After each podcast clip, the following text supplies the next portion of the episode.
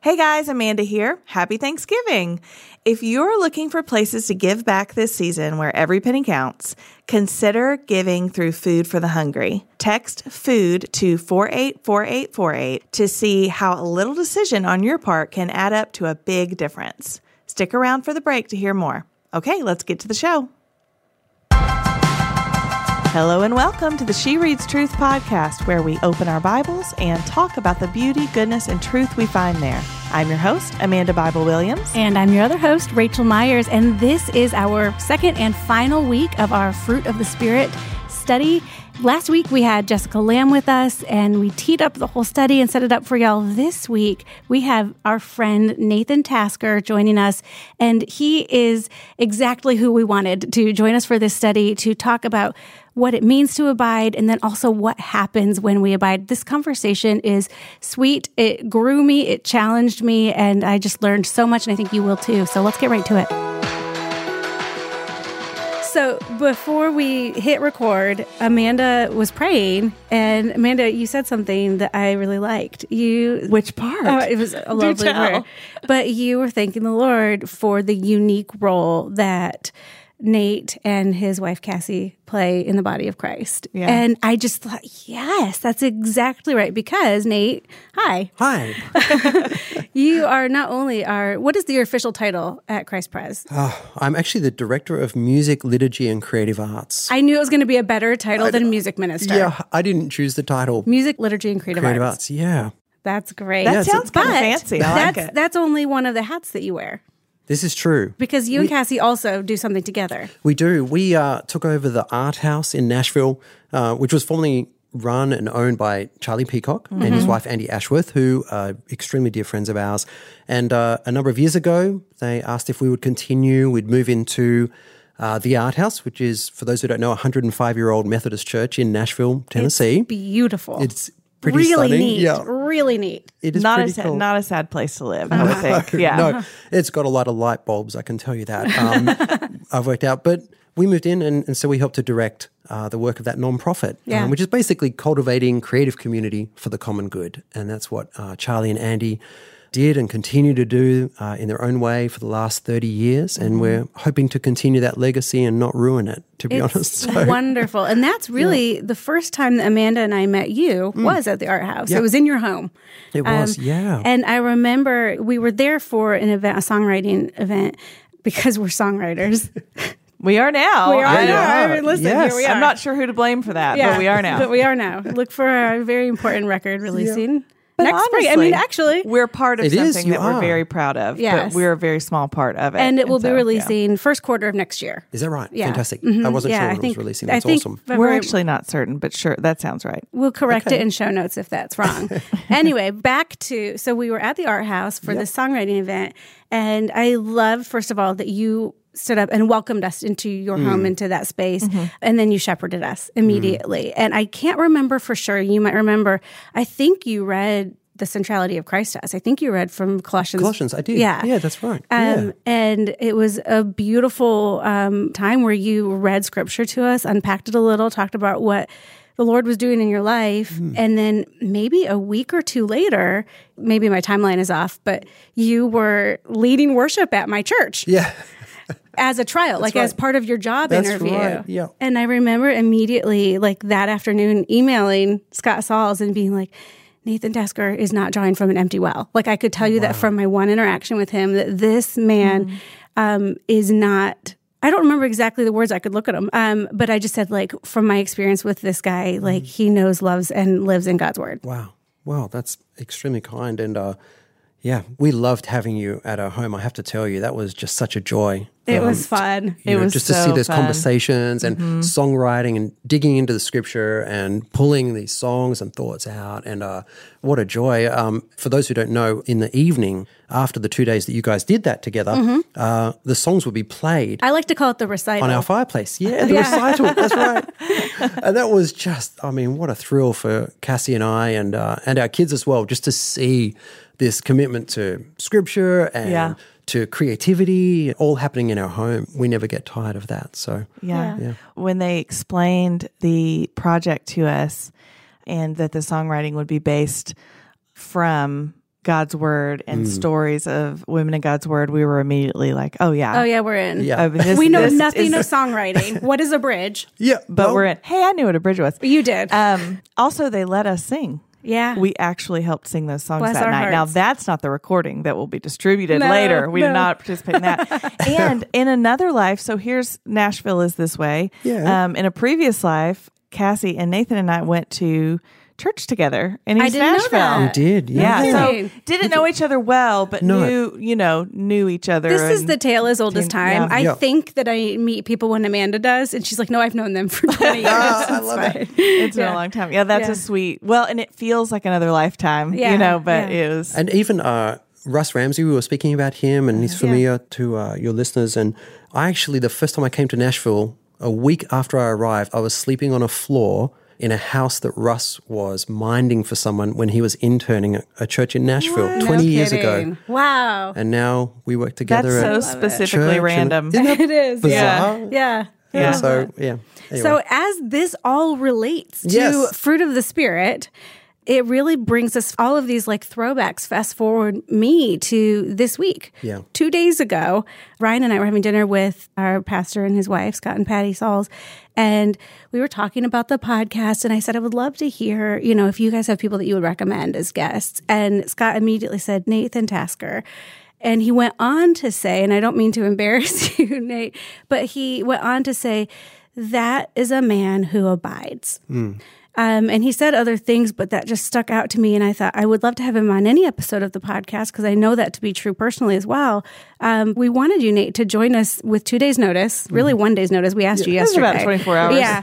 Um, if you would join us to sit in this second week of the Fruit of the Spirit series, because I want to talk about abiding and I want to talk about we you know last week we read from John 15 and about I am the true vine um, and what it means to remain that's the CSB uses the word remain instead of abide I would love to dig into that and then also really just kind of explore what happens the fruit um, as we talked about that it is a singular fruit with nine aspects We did establish a fruits jar that you have to put a quarter in if you accidentally say fruits. safe. yeah So just we only made about a dollar last time, but uh-huh, yeah. we were really working on it. Yeah. anyway, thank you for joining us for this episode. And I'm excited about this conversation. What a privilege. Yeah. Thank you so much for having me. When Rachel sent you that text, just to it's kind of a way to get to know a little bit about you, Nate.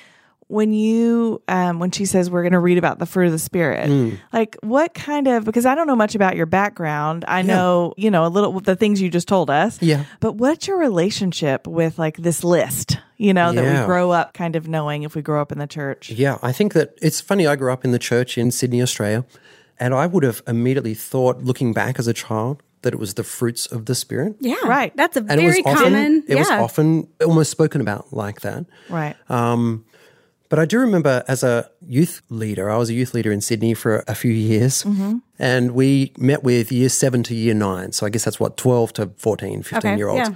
And we would do a memory verse every week. And we did the fruit of the spirit as a memory verse. And it was myself and a good friend of mine called Scott. And we had to come up with ways to try and get this to kind of, you know, live in our minds and so that it can infect our hearts. And Yeah. uh, we decided every week we would do a different musical style oh, fun. to fruit of the no i mean Not it was fun. it was very i mean there was one time we did a, a cowboy version of it and we uh that sounds right. both straddled a six foot table. Yeah. And what you don't realize And when why you not? get when you get on a table, Mm-hmm. you don't realize how wide it is.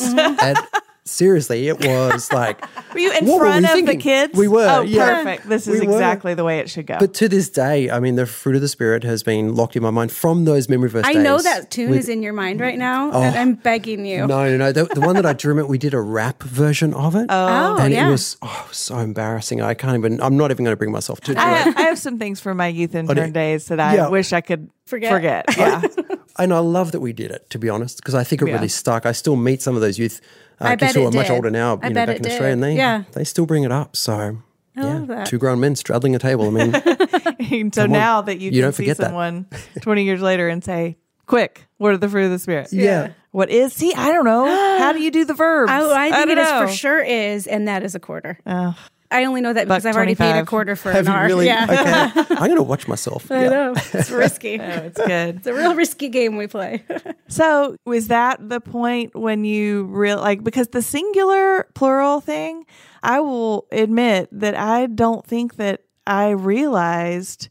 I don't think I looked at that list that way. As Yeah. what we what we've been saying in this study is that um, these are nine aspects of the fruit of the spirit, and this is the fruit is the holistic expression of the Holy Spirit dwelling in the believer. Um, and so it's different than like spiritual gifts, which this week we have that really helpful, I think, extra that um, kind of compares and contrasts spiritual gifts with the fruit of the spirit to say, like, what do they have in common? What do they not? Um, It's a Venn diagram, and I love a good Venn It's, diagram. yeah, and it is a really great diagram as well. It's worth, Yeah. um, and it's helpful to me to remember that. But I think it was something that I would think, well, I'm pretty good at this one. I'm not so great at Yeah. that one or whatever. Instead of realizing, like, no, actually, this should be the collect, not the collect. Well, see, you can't even say that because it's not limited to. Yeah. It's just the fruit of the spirit consists of these things. And, and really, what we learned and talked a little bit about last week is all silliness aside, all quarters in the jar aside, sure.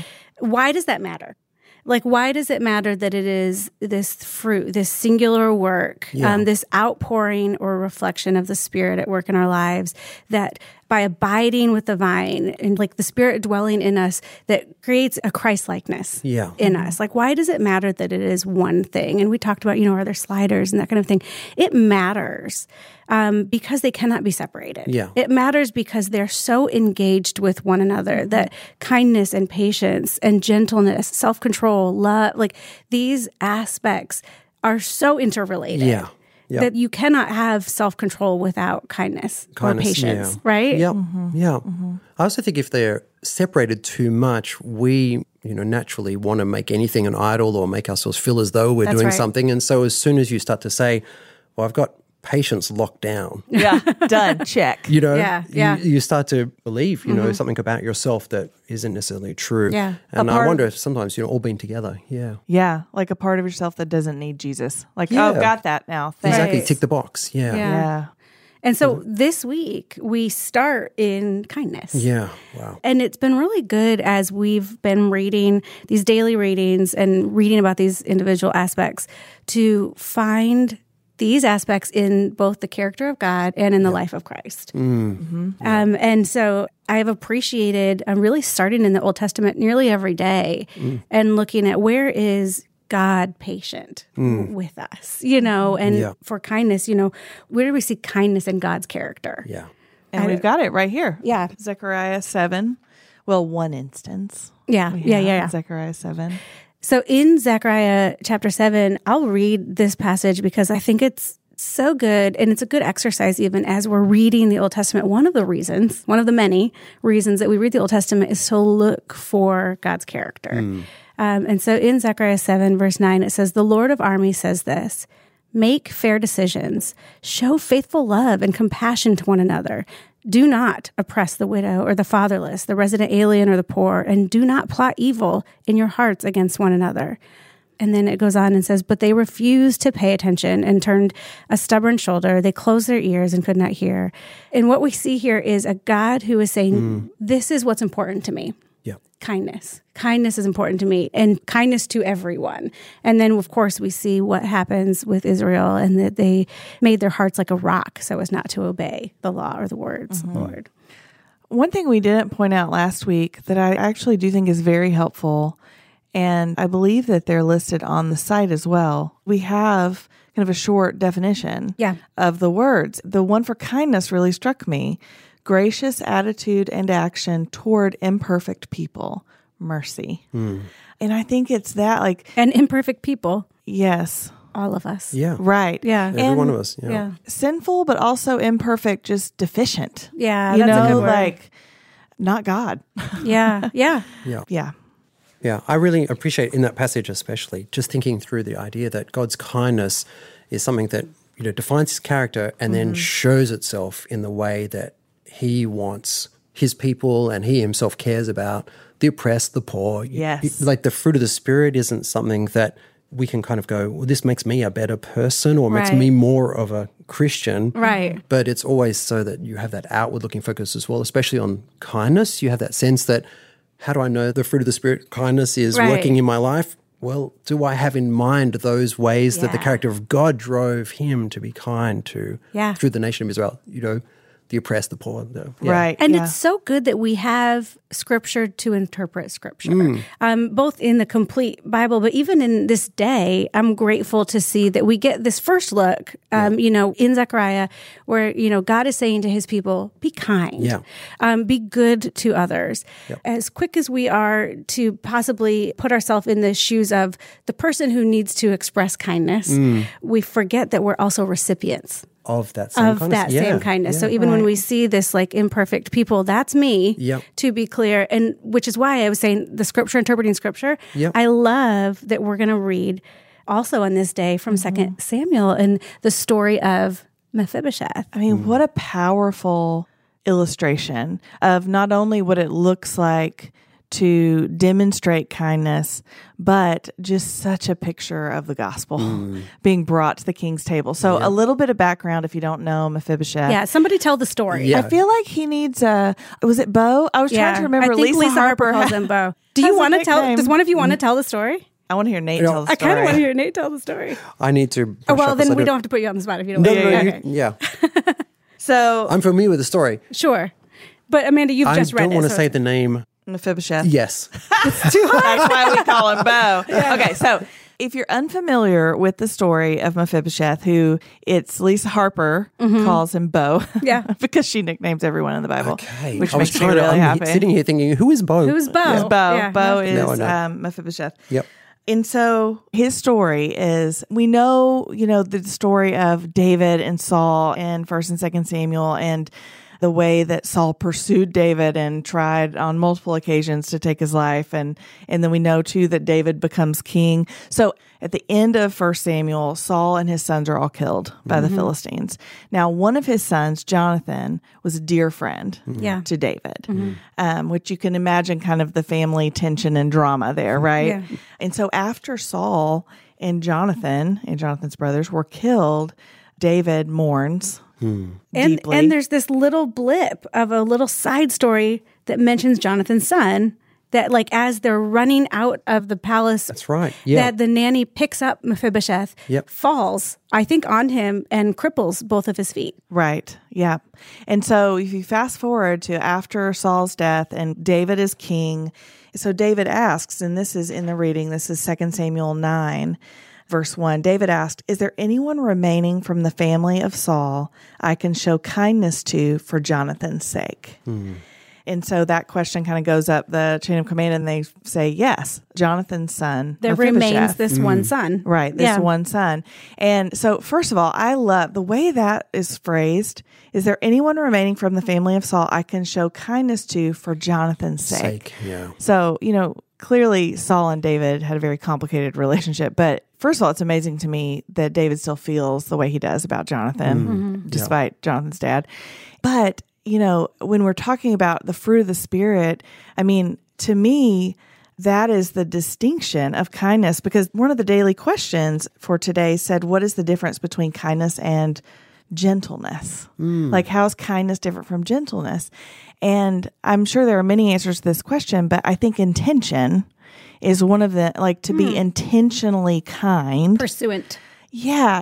Um, Because David is saying, like, who can I be kind to for Jonathan's sake? So when we're kind, like, who can I be kind to for the sake of Jesus and the glory of Jesus' name? Yeah. I like that. Um, Mm. yeah. But anyway, there's Mo. No, not Mo, Bo. Bo. Bo. So they bring Mephibosheth to David, and it says in verse 6 Mephibosheth, son of Jonathan, son of Saul, came to David, fell face down, and paid homage. David said, Mephibosheth, I am your servant, he replied. Don't be afraid, since I intend to show you kindness for the sake of your father Jonathan. I will restore you all your grandfather Saul's fields, and you will always eat meals at my table. Mephibosheth paid homage and said, What is your servant that you take an interest in a dead dog like me? And we go on Mm. to see in verse 11, it says, So Mephibosheth ate at David's table just as one of the king's sons.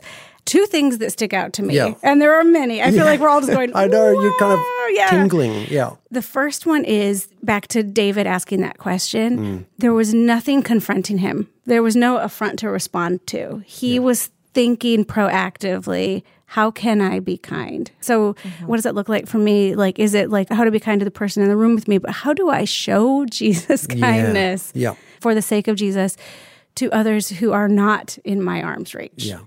Which is a question you could just sit in and have a long pause about. Uh, but the other thing that I noticed is, you know, we were talking about that our temptation when we read from even Zechariah of like, oh, it's our job to be kind. Yeah. Yeah. Um, and the story of Mephibosheth reminds me that I'm the recipient yeah. of the kindness. That I'm, I mean, we want to be David. I know. Yeah. I mean, both are reflected there, aren't Yeah. they? Mm-hmm. Like so powerfully. And I'm with you. The, the ending of that Yeah. ate at the table just like one of the king's sons. And it's interesting, isn't it? I mean, I can't help but see that, you know, obviously being in Christ and Right. we get to look forward to the feast on that final day that we will eat, Mm-hmm. but not like one of the king's sons, but as, As. one of Oh, the king's that's a sons. good And it's distinction. incredible to see just those Mm-hmm. links, you know, in the in the coming of Christ, you just see this perfect demonstration of what it actually looks like in its complete, truthful, whole entirety Yeah. yeah. um, of what we catch glimpses that strike us Yeah. and cause us to gasp, you know. Yeah. And yet in Christ we see it perfectly. And oh, that never ceases to amaze me. The kindness Mm-hmm. of God should take our breath away. it should. Yeah. Yeah. And, you know, you said, Ray, we want to be like David. And at the same time, we know David. We know David's story and we Right. know Yeah. what's going to happen a few chapters I- later. Yeah. Mm-hmm. Yeah. And so what strikes me is, you know, kindness, it says, what is the definition? Um, gracious attitude toward imperfect people. But it's That's not because aside of who from David is. Jesus. Yeah. Aside from like Jesus is not imperfect, but aside from him, it is imperfect people graciously acting Yeah. toward other imperfect people. You're right. You know, and that Yeah. this story one of my favorite things about the Bible and and the reward of reading the Bible over time, as Russ would say, um, is that one of those things for me has been to just be reminded that my Bible heroes Mm. are people, Yeah. and they're broken and they're Mm-hmm. good. sinners and recipients of God's kindness Yes. Mm-hmm. and grace. And so, um, yeah, it's a remarkable story. So this is a story that points us not to David, but to Jesus. Jesus, yeah. which I know you would say. Yeah, of Not course. Jesus juking you, but No, no, like no, a no. reminder to myself Yeah. that Yeah. like, oh, this is a story meant to point us Yeah. Yeah. to Jesus. It really makes me think of, uh, you know, that great made up word for God's Hesed, you know, his loving kindness. Yeah. And uh, Michael Card, Yeah. you know, who I'm a huge admirer of Yes. and uh, a dear friend, uh, he describes Hesed as when the person from whom I have the right to expect nothing gives me everything. And you see that in this story. Mm-hmm. Yeah. You come and eat like one of the king's sons. And then for us as well, you know, God's loving kindness is described, you know, explained that way. The person from whom I have the right to expect nothing. And it gives me isn't it everything. like it should take it does take our breath It does. Yeah. Yeah. This reading, I'll be honest with you, when I turned to the first day of this week's reading and saw kindness, this is so arrogant. It's just exposing my own heart, but I just didn't expect to learn much. That Hmm. sounds terrible. But you know, like you're just like, oh, yeah, yeah, I know Mm-hmm, kindness. Hmm. Yeah. Okay, well, then we get to Luke 6. First of all, Mephibosheth's story is just, it always, you know, is so, like you said, it just gives you like goosebumps Mm-hmm. um, or whatever Australians call that. Um, away. Oh, what do you call it? I think we call it goosebumps as well. I'm so sorry to disappoint. That's terrible. Oh, That's okay. That's all right. We'll try another word later. that would be good. Um, okay, so but then you get to Luke 6 and listen to this in 34 through 36. And if you lend to those from whom you expect to receive, what credit is that to you? Even sinners lend to sinners to be repaid in full. But love your enemies, do what is good, and lend, expecting nothing in return. Then your reward will be great, and you will be children of the Most High, for He is gracious to the ungrateful and evil be merciful, just as your Father also is merciful. Hmm. And I mean, the gospel, I mean, that is a clarion call to not act according to the world's logic. yeah. Amen. Be gracious to the ungrateful and, And evil. evil. Hmm. I don't want to. Like, no. I find it You easy know? to be kind to people who will be kind in return. right. Or, who are kind of neutral. Exactly. You know, you're Yeah. like, ah, no skin off my back. But this is you seem another harmless. level, isn't it? That, It is. Yeah. It just is. Um, Mm. and it's not our instinct. And it reminds me of the conversation. We had a conversation last week about the flesh versus the spirit Mm. and kind of dug into a little bit of like, what is that? Um, and that to me is a very classic flesh versus the spirit because the only way that we can show that kind of kindness Yeah. is in Jesus. Yeah. That is an outpouring of the Spirit at work in Yeah. our lives. Yeah. I mean, what good reading for today. So Yeah. good. Oh. But just, I mean, we get Romans 2. Yeah. God's kindness leading us to repentance. Read us some of that. Uh, I'll read from, how about verse 2? Now we know that God's judgment on those who do such things is based on the truth. Do you think any one of you who judges those who do such things yet do the same, that you will escape God's judgment? Or do you despise the riches of his kindness, restraint, and patience, not recognizing that God's kindness is intended to lead you to repentance? That makes me take a deep breath. I know. Yeah, me too.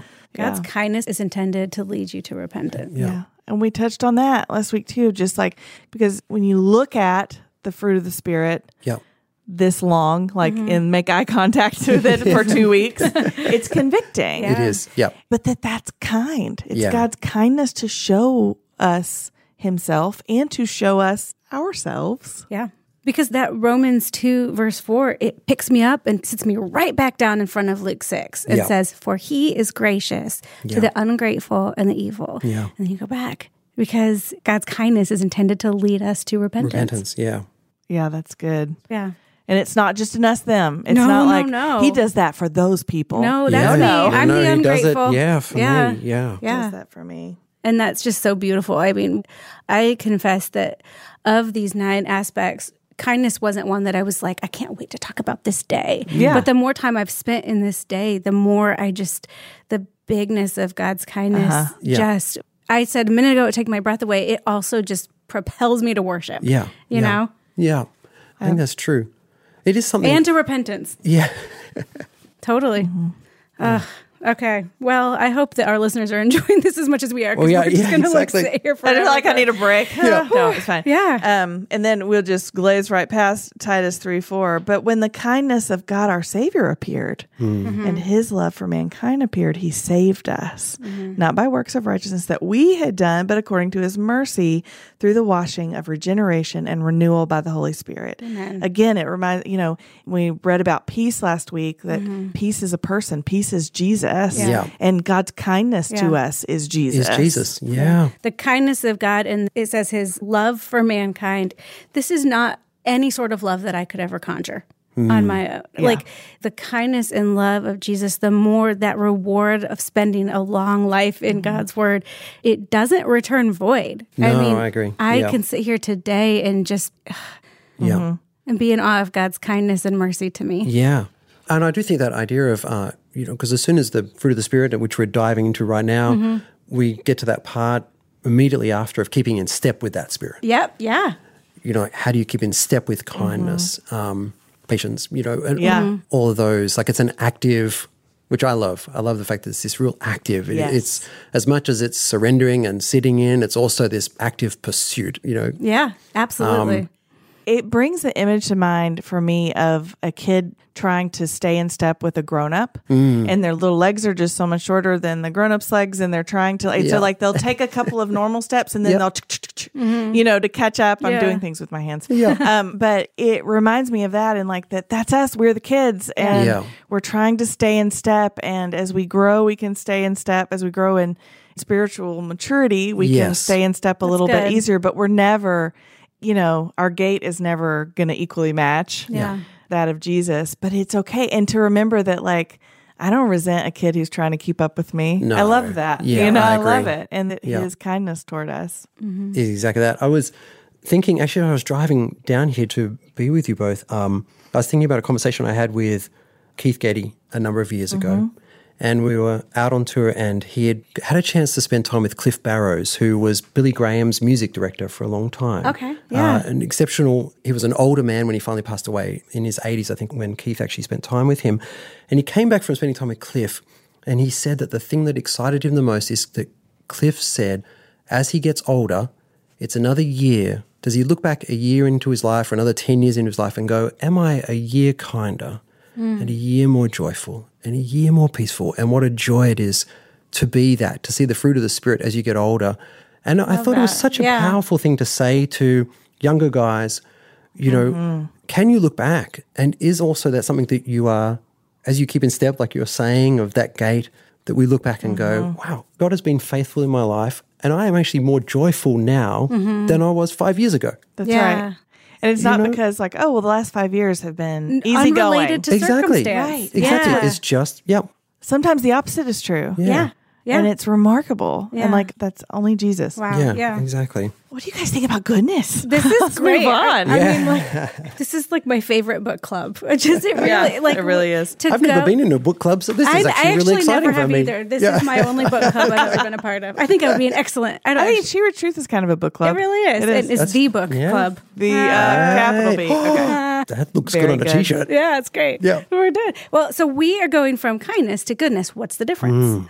Which we addressed a little bit, but we use the word goodness um, pretty frequently on this podcast when we talk about beauty, goodness, and truth. Truth, yeah. Um, and so it was interesting to just slow it down. Mm. What does scripture say about goodness? How do we see goodness as part of God's character? Mm. And how do we see goodness? Like, what do we learn from scripture about it? Yeah. I must confess, can I just say that, Rachel, how you felt about kindness? Oh, actually, Amanda, I think it was you about saying kindness. Well, do I have anything to, you know, kindness sitting Yeah. there? Yeah. That's how I feel about goodness. Isn't that Yeah. terrible to admit? But I, as I read through the fruit of the spirit, Yeah. this Yeah. is the one where I'm like, oh, That's why I don't said really it sat first, in this so you could feel much. better. Yeah, about thank you. Feeling the same way. Yeah, It's I definitely true. feel that. Yeah. Surprisingly, no one felt that way about patience, n- at Yes. least Oh, last I week. think. I think yeah. Yeah. No. um, be on my deathbed, going, oh, I should have been more patient. Um, I agree, and I was surprised in the first reading Mm-hmm. because I never noticed. So I know this story in Exodus 33 Mm-hmm. of Moses saying to the Lord, "Show me your glory," which. I mean, we could go on a tangent there of like Moses. Yeah. Calm down. but um, so here they are in Exodus 33. Moses and the Lord are having a chat as they do, which is also remarkable. Yeah. God is saying to Moses in verse 14, My presence will go with you and I will give you rest. And Moses says, You know, and this is my paraphrase, well, it better because we're not going if you don't go with us. That the mark of who we are is you. Right. We can't go Mm. Yeah. without you. which, good theology, Moses. Hallelujah. Yeah. Um, but I'd never noticed in verse 18, um, Moses says, Please let me see your glory. And then the Lord responds, He said, I will cause all my goodness to pass in front of you, and I will proclaim the name the Lord before you. I will be gracious to whom I will be gracious. And it goes on. But so Moses asked me, See your glory. And God says, I'll show you my goodness. yeah. I was like, Oh, I don't know what that means, but I like it. This is a three exclamation point fire in my notes. yeah. Oh, it only got one, but a lot of underline. I had there was a lot of exclamation points. Yeah. Like I will cause all my goodness. It was important the physical theophany, which is that $10 word that we used when we were talking about the presence of God. The physical theophany, the physical appearing of God um, was significant, but the thing that God offered was a revelation of who he is. Yeah. Even more important than seeing me physically is knowing who I am. Yeah. Wow. And, I know, and known by his goodness. I mean, Yeah. they're just Yeah. so compelling. Yeah. and that goodness was the word. It wasn't like my marvelousness. yeah. Or even, I just don't think goodness when I think glory. I think like majesty, you know? Mm, Yeah. I, Yeah. I don't know. Like, and I think, you know, bright lights, bright, you know, appearance. You think like transfiguration, Mm-hmm. Radiance. Mm-hmm. ascension. Yes. Yeah. Radiance. That's a great word. Yeah. Thank you. Uh, Um, illuminescence. Yeah. We can go, let's come up with synonyms. yeah. um, when you think of the fruit of the spirit in the believer to realize that oh when god's goodness is manifest through me by his grace and his doing and the indwelling of the spirit that that is his glory that gives him glory and that's exciting to me it's also very humbling very convicting you know all of those things but it's exciting to me to know that there's something you know that's another way that these are all avenues we can bring god glory Yeah. and show people who he is It's just I'm without word because oh well thank you so much it's just marvelous to me Mm-hmm. Mm. that God would reveal in word his goodness Mm. and that our promise as we have been promised the spirit and the spirit is the down payment Yeah. for us and for our salvation. We have the Spirit and in Christ, like all of this fulfillment, like Yeah. this is occurring in the second book of the Bible. Yep. Mm-hmm. This is early stuff and it is remarkable. And yet we sit here uh, in 2020 And we have this down payment of our salvation, this Holy Spirit indwelling in us. And that same goodness of God that was revealed to Moses in Exodus is our privilege and provision and um, companion.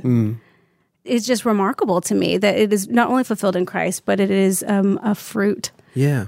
of an aspect of walking with the Spirit, that we get to experience and not just experience, but to reflect to the world. Yeah. Yeah. In Jeremiah, we get Jeremiah 31, 12 through 14 in this reading, and just that line in verse 14, and my people will be satisfied with my goodness.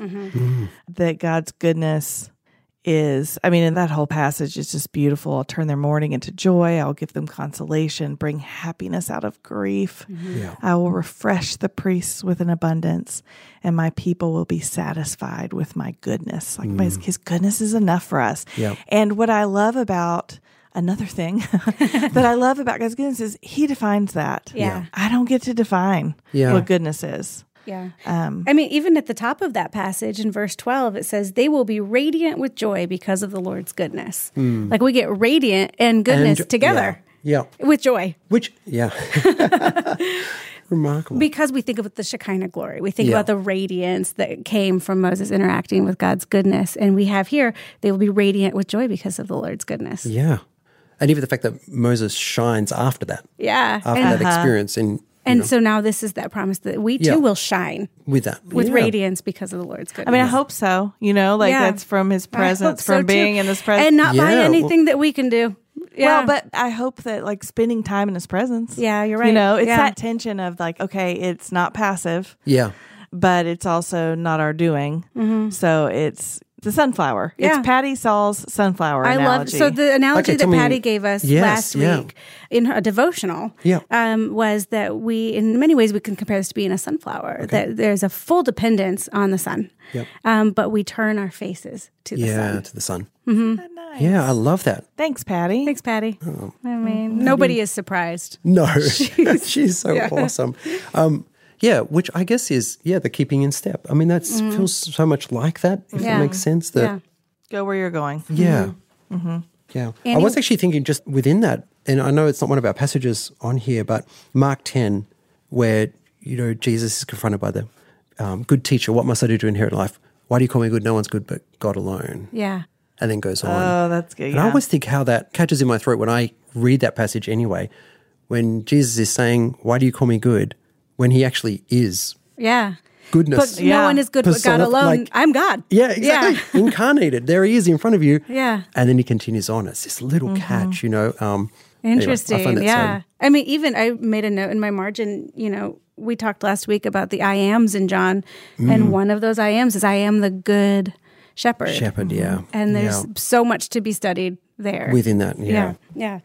So I know we need to move on. Another interesting part in this day's reading in Ephesians 5, we get another kind of like singular fruit consists of these different things. Mm. So in Oh, um, yeah. yeah, in verse 8, for you were once darkness, but now you are light in the Lord. Walk as children of the light. For the fruit of the light consists of all goodness, righteousness, and truth. Testing what is pleasing to the Lord. And so that is, it's like, okay, we're being trained to see that it's not, you know, we're not pivoting between these different things, that this is the expression of the Holy Spirit consists of these different things. Will it's, I be it's good interesting. today, righteous today, or true today? I mean, I know I don't feel like being patient. today. Yeah, yeah, Pass. yeah, yeah. No Yeah. self control. Yeah. Yeah.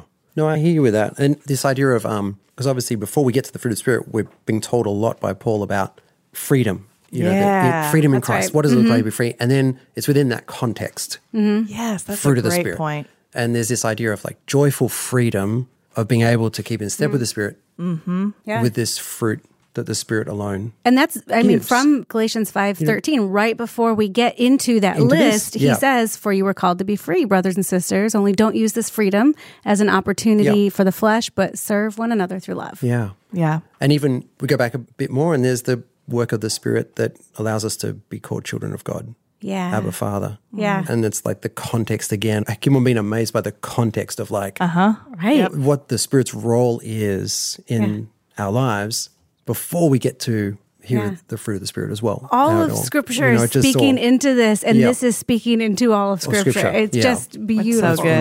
remarkable. Yeah. Well, and faithfulness, the next, if we're going in order, our day 10 is faithfulness. And, you know, you're talking about freedom, Nate.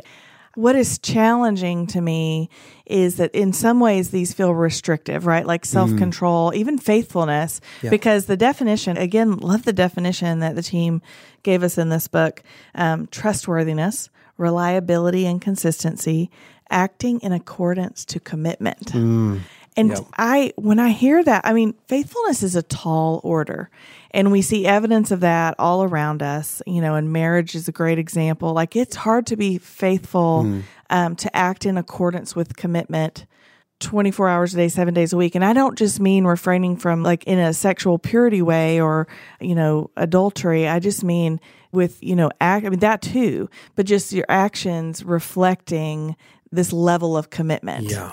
Yeah. Um, But while it can sound restrictive, and I think to the world that like faithfulness is not necessarily something that is lauded. and when I say to the world, I mean like, you know, me without Jesus. Yeah. Um, it's not something that is lauded, but there's so much freedom. There's so much freedom in faithfulness. There's so much freedom in self control. And, you know, it reminds me of the Good Shepherd. Like the sheep have boundary, like he keeps them in the fold. Yeah. Um, And we know what happens if they go away. Yeah. Goes to find them. Yeah, Mhm. yeah. But anyway, yeah, that context of freedom is really interesting. We might need another hour. We'll just keep going.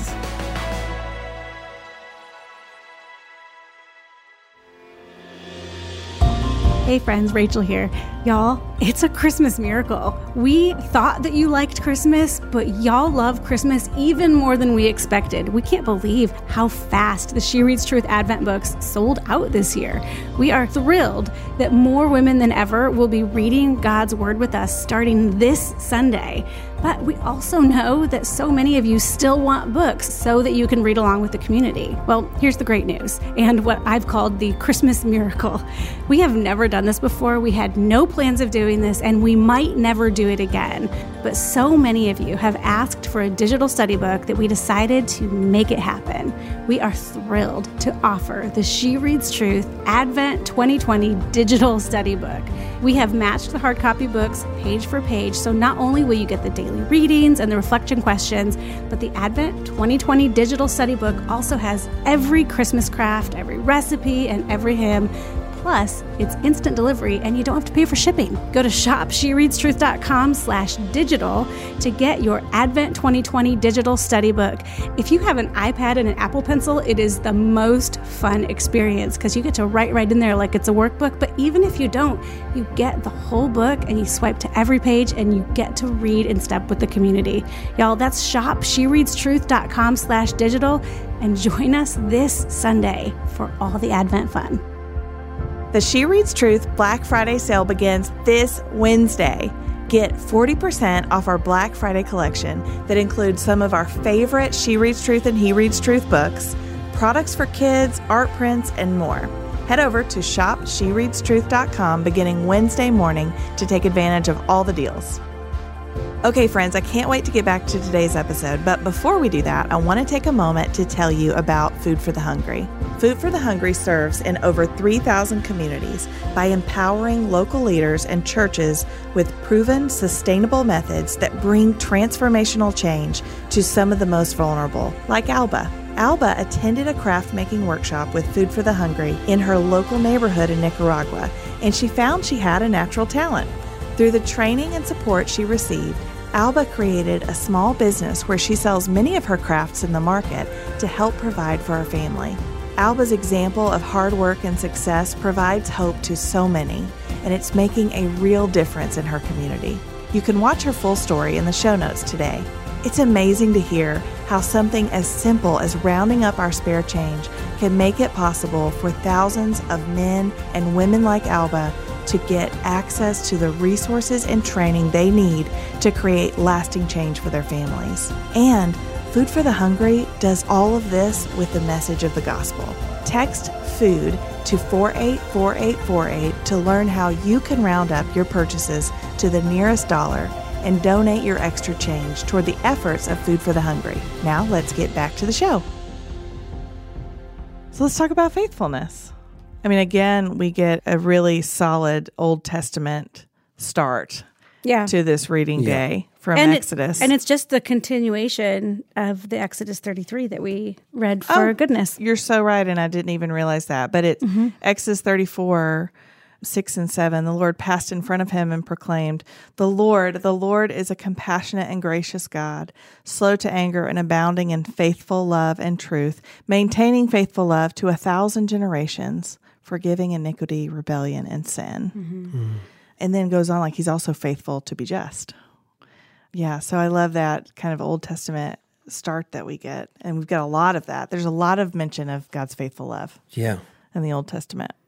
But I don't know that I will ever rattle off these fruit of the spirit the same way again. Like as we're digging Yeah. into these, they're just not a rote list to me anymore. No. And I know we're not even finished, but I'm just looking at these and just arrested by God talking to Moses about his faithful love to a thousand generations. Yeah. And that there is no matching. God's love, joy, peace, patience, kindness, faithfulness, gentleness, and self control. Like, Yeah.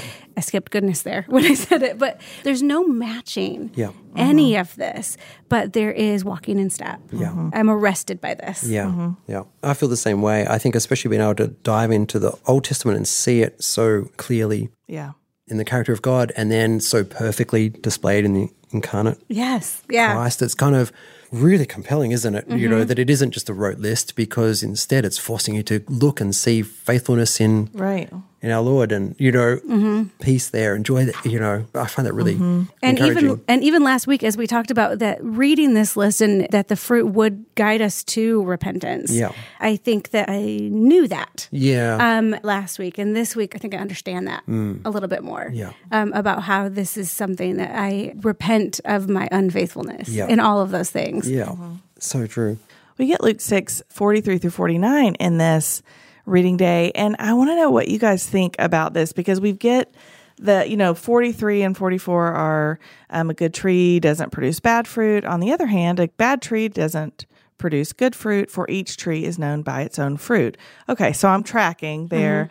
I think it's really interesting that this passage is immediately followed by the two foundations Yeah. Mm-hmm. and then that this is placed in the faithfulness day. Mm-hmm. Um, Yeah. what do you guys think about that? Like, I think it's interesting that those come back to back. Mm-hmm. And then what does this say?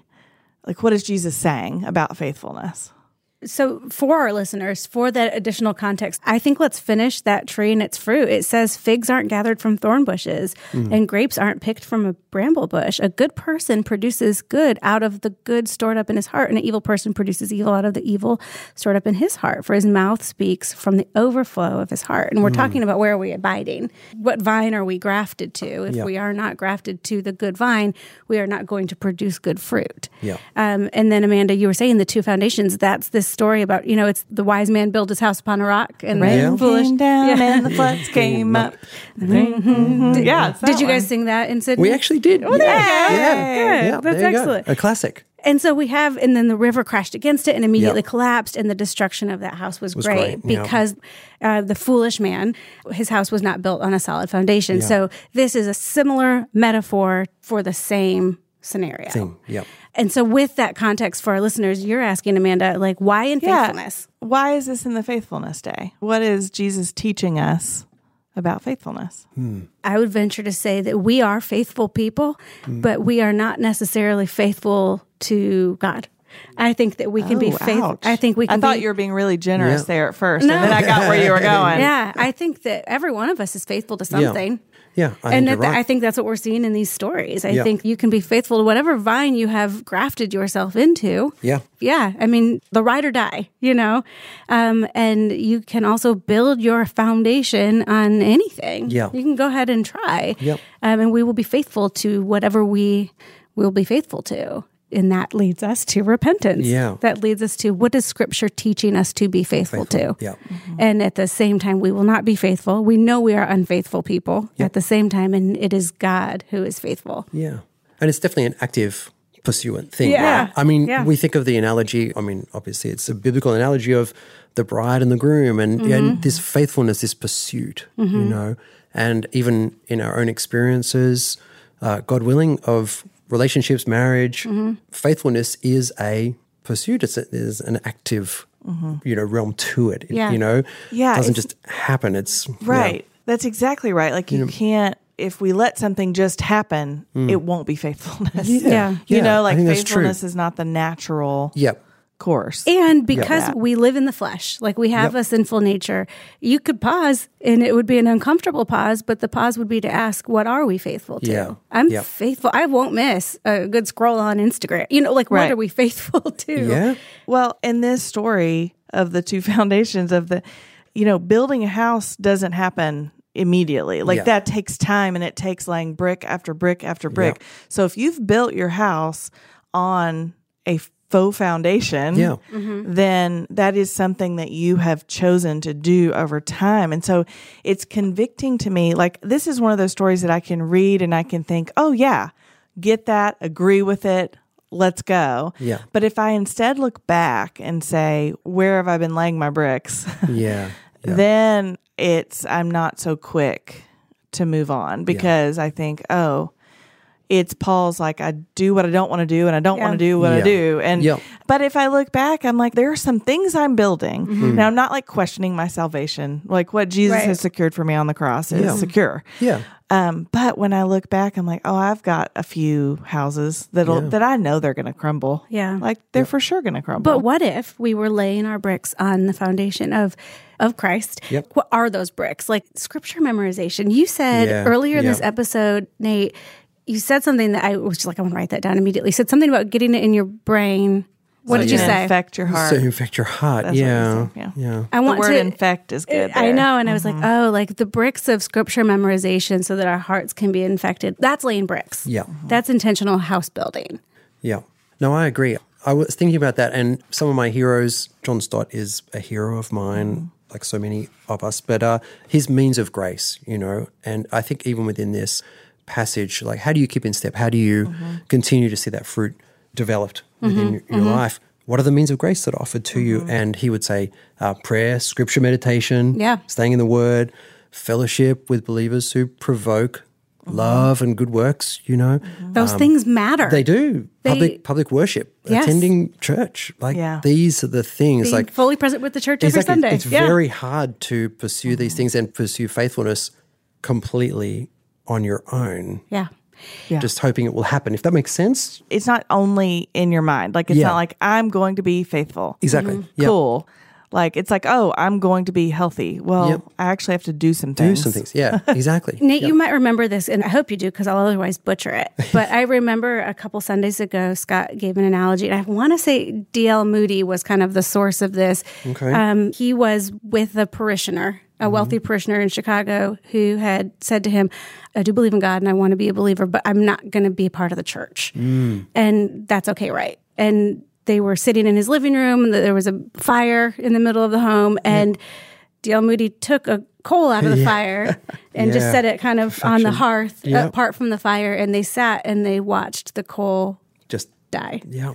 um, outside of the fire. And Yeah. Mm. like that to me, like that was such a vivid picture to me of faithfulness to being a part of the body of Christ. Oh, I mean, I find that just such a powerful Yeah. I've never heard that. That's pretty. example, Yeah. Mm-hmm. isn't it? Yeah, and I resonate with that, and also And we remember- resonate with that right now because Exactly. we're all in various stages of Yep. being able to meet with the body and what that looks like. So that's Exactly. especially poignant. Yeah. But even this fruit of the spirit is written to Mm-hmm. the church in Galatia, like it's written to. That's right. it's written to group a of church. Believers. There's- There, there are assumptions being made of what does it look like to keep in step with the spirit, even as they're reading it or having it read to them. Yeah. you know, Yeah.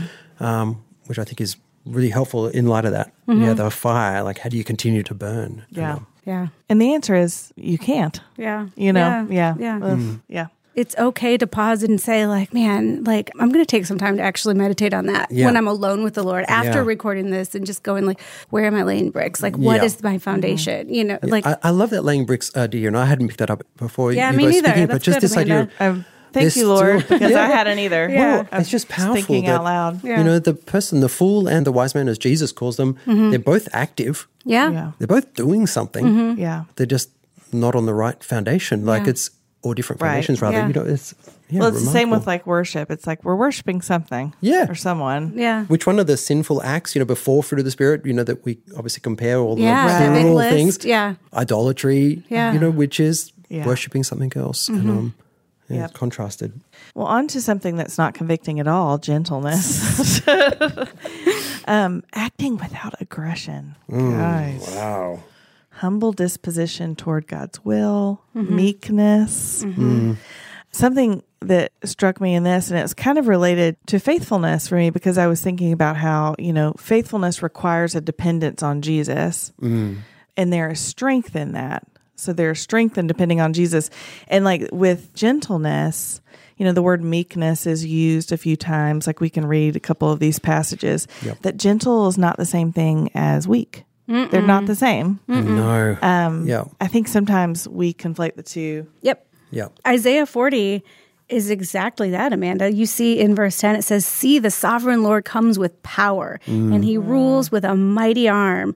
See, his reward is with him, and his recompense accompanies him. Like, this is a powerful picture. The Yep. very next verse, he tends his flock like a shepherd. He gathers the lambs in his arms and he carries them close to his heart. He gently leads those that have young. I mean, that's incredible. The Lord has a mighty arm and he's so full of Yeah. power and he gently leads and carries. and then, like, the tenderest, most tender thing that you can imagine, you know, in some translations, it says those who are nursing, the young who are, nur- or something. Yeah. It, it's the Yeah, image wow. of, Mm. But the- of like a nursing mother. And you're like, gosh, is there anything more tender and intimate than Yeah. that? And think so. vulnerable. Yeah. And vulnerable. Yeah. Yeah. And all those motherly instincts, Yeah. you know? Yeah.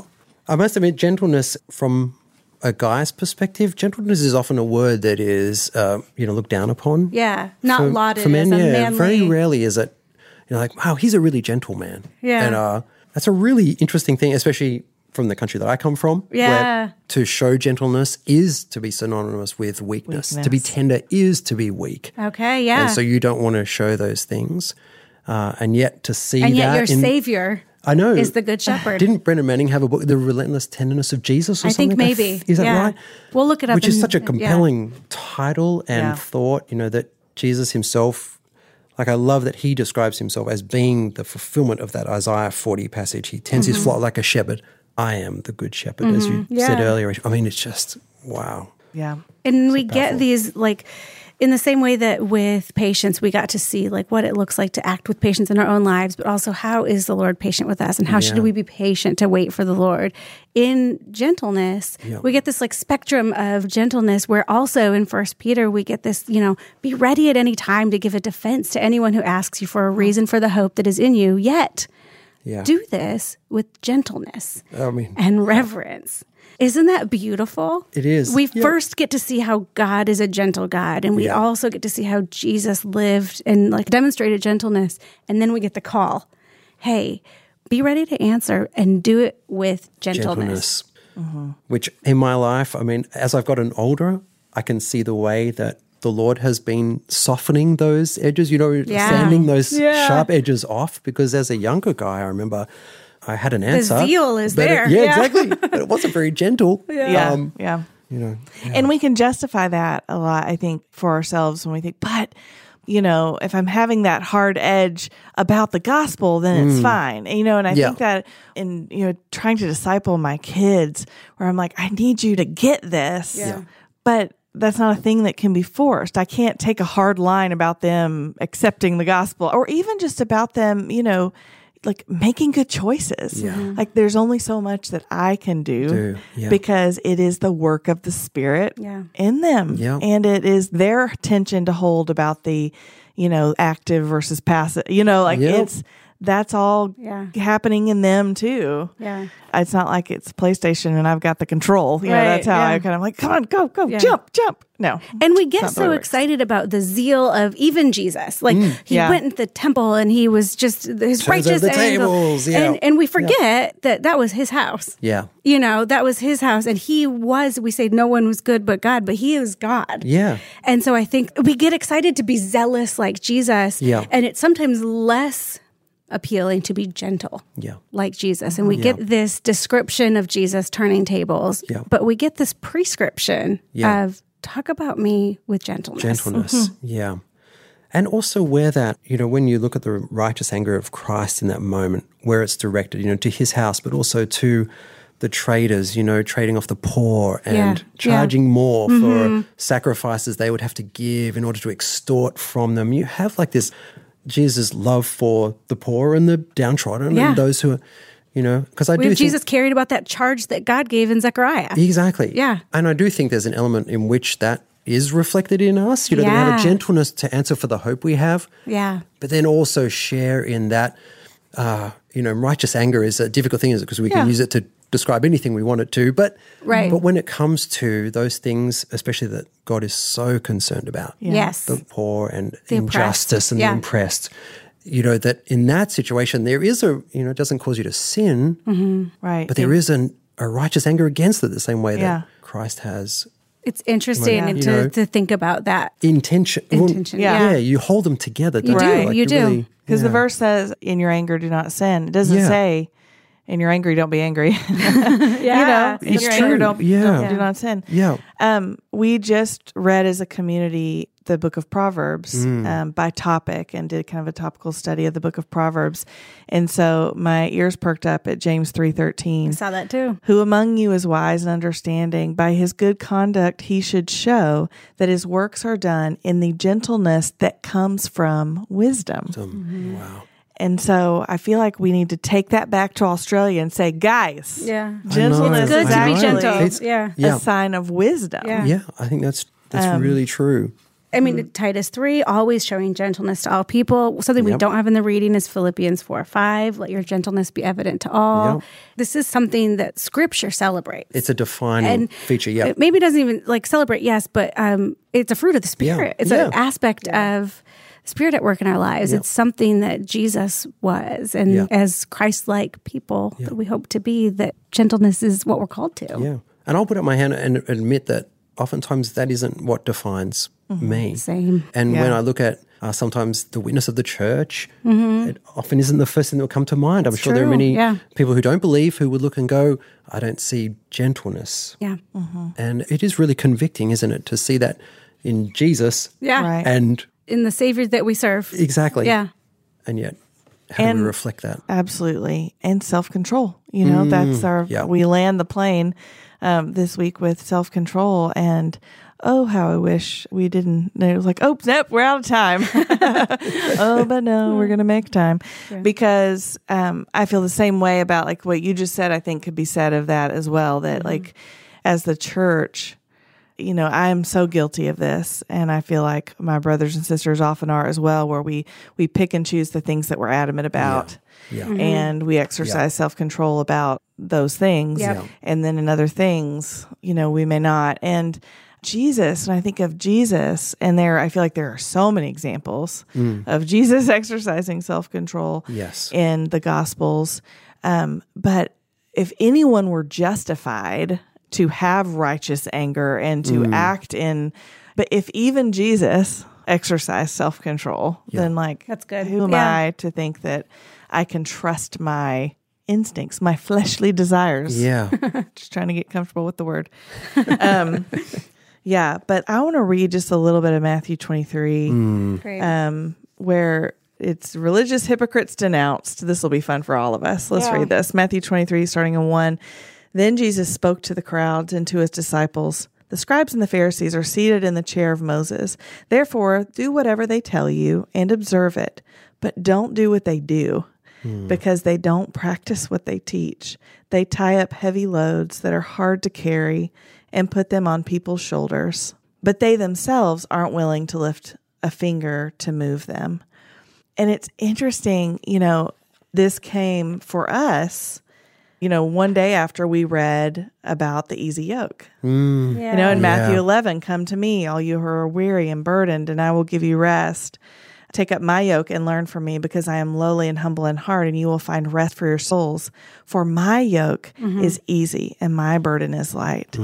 And so I think, like, you know, we read this in Matthew 23, then It's like, don't do what they do because they're carrying these heavy loads, they're putting them on other people's shoulders. Mm. And like, that's not the way of Jesus. I hate that we are we're at the end, and not just of this episode, but of the study, because, like I said, my goodness, I'll never read these nine Yeah. aspects of the fruit again the same way. Oh, again. ever again. Ever again. I will never read this again. that was- I will never wrap it the same. Yeah. well, I hope that you will sometime wrap it for us. Mm-hmm. Yes, I will. Continue on that Matthew 23, just to see the greatest among you will be your servant. Whoever exalts himself will be humbled, whoever humbles himself will be exalted.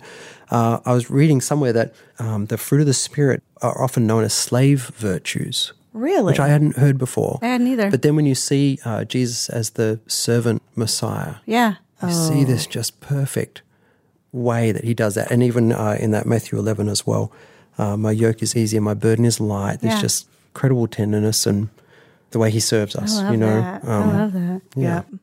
So I know we can't read through all of these, um, but in Second Peter one, there is a verse, verse nine, where it says, "The person who lacks these things, and we'll read these things, but many of them are the aspects of the fruit of the spirit, is blind and short sighted, and has forgotten the cleansing from his past sins."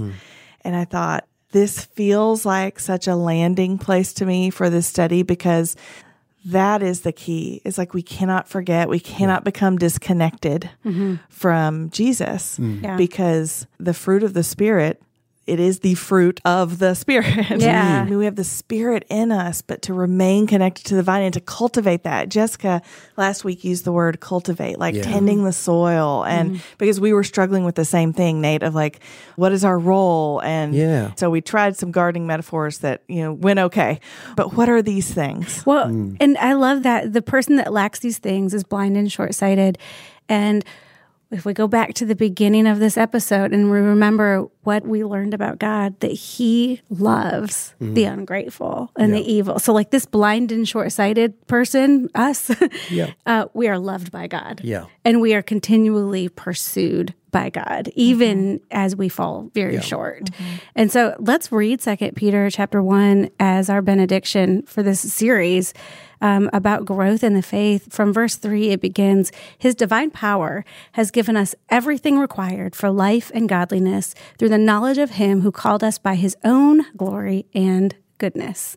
By these, he has given us very great and precious promises, so that through them you may share in the divine nature, escaping the corruption that is in the world because of evil desire. For this very reason, make every effort to supplement your faith with goodness. Goodness with knowledge, knowledge with self control, self control with endurance, endurance with godliness, godliness with brotherly affection, and brotherly affection with love.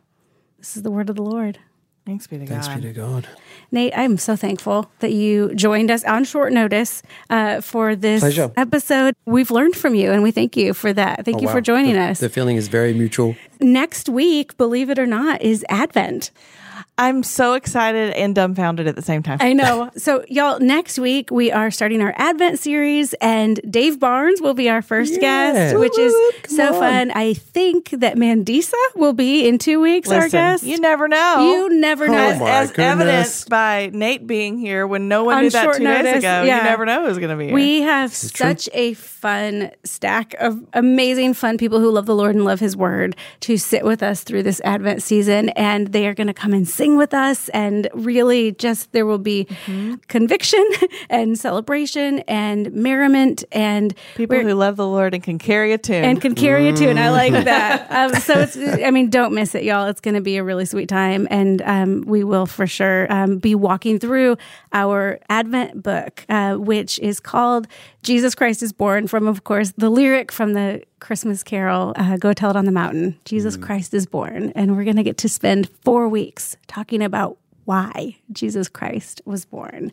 And after Advent, y'all, our January plan, this New Year's plan that's coming up is called Faith in Practice. And it is a biblical study of spiritual disciplines. And y'all, when Nate was talking with us about abiding, he started to talk about a lot of different spiritual disciplines like um, Sabbath and Bible reading and fellowship with the community of believers.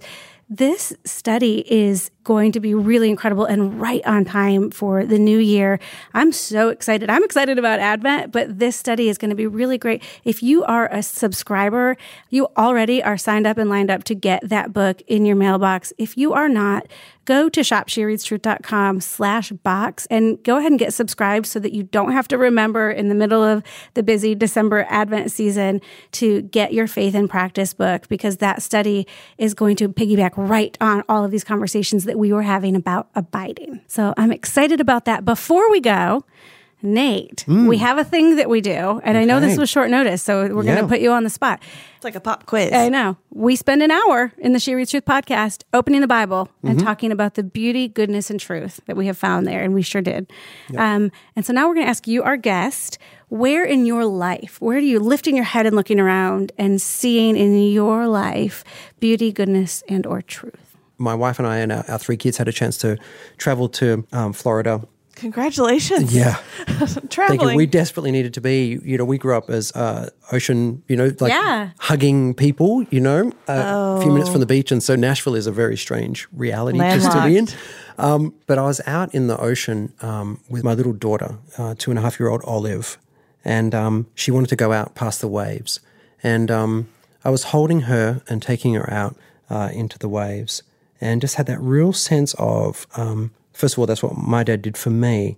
But even in that moment of experiencing the power of the ocean, and that by herself, there is absolutely no way that she would have been able to do anything except drown, to be really honest, apart from me uh, holding on to her. And it wasn't dependent on her ability to hold on to me, which thank the Lord that that's the case. Yeah. Uh, but rather my ability to hold on to her. And I was just so aware in that moment of everything, but the beauty of where we were, but also a real sense of that that's what God the Father does for us um, and takes us over those waves. And sometimes it's a squeal of joy, isn't it? But other times there's a sense of, oh boy, Yeah, Yeah. Some real trepidation. we'll be there. okay. Yeah. And um, yeah, so I was reminded of that. And it was such a beautiful just time to Mm-hmm. see that. and uh, Beautiful. That's a really for an on powerful the image. spot, beauty, goodness, and truth. I'm wow. that Another was gold lovely. star for you. the, well, Yeah, yeah, that was beautiful. All right, friends, next week is going to be great. Um, but before next week, don't forget that this is the final week of the fruit of the spirit, and be a woman in the Word of God every day this week. Before Advent hits, this is Thanksgiving week. I was going to say you've got this, but you don't. The Lord has this. um, whatever this week holds, be a woman in the Word of God, and a man, if you're listening, a man in the Word of God every day this week. And dig as we just did into these beautiful aspects of what it means, what comes from having the Spirit at work in our lives. Until next week, until Dave Barnes joins us for Advent, which will be so fun. Until then, Nate, what do we tell them? keep opening your Bible.